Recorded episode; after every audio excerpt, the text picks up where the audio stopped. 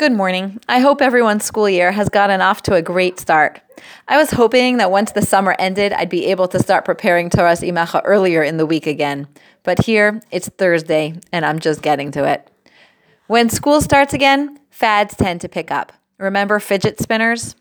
I think Parshas Shoftim gives mothers a perspective on trends and fads that we may find helpful. The second aliyah begins. Ki savo el haaretz asher Hashem Elokecha nosein lach v'yirishta v'yoshavta ba v'amarta asima alai melech kechol hagoyim asher savivo sai. When you come to the land that Hashem your God is giving you, and you inhabit it and settle in it, you will say, I will place upon myself a king like all the nations around me. And the next pasuk, Som tasim alach You should surely put upon yourselves a king. And sure enough, this is what happened.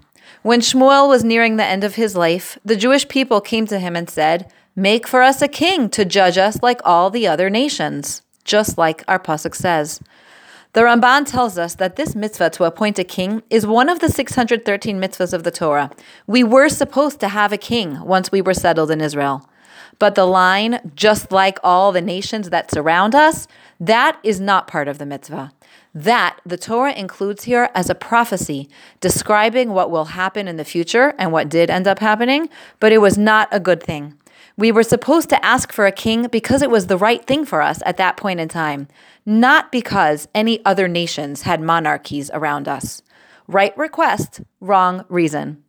I don't know if you have kids at all similar to mine, but pretty much as soon as I give someone permission to do something, or as soon as I give one of them something, someone else is bound to come to me and say, Since you said so and so can do this, can I also do it? And probably, just as you do, I respond, What your sibling does has no bearing on what you do. Ask me again for what you want. But this time, don't tell me what someone else has. Just focus on yourself. This is the message we can learn from the way the Jewish people ended up asking for a king. Monarchy may be the right choice, but not for the wrong reasons. We were supposed to ask for a king because we had a mitzvah to do so, not because the neighboring countries did. I think this is such an important message for us to give to our children for the simple reason that life is not fair and we are not given equivalent gifts in this world. Our children will be in situations their whole lives long where they will see other people having things and doing things which they won't be able to have or do.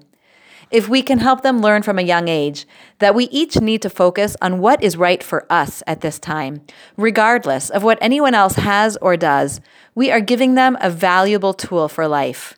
Yes, everyone else in your class may get to do X, or maybe they have Y, but that's not the reason why you should do it. What a valuable gift to give a child. Have a wonderful day.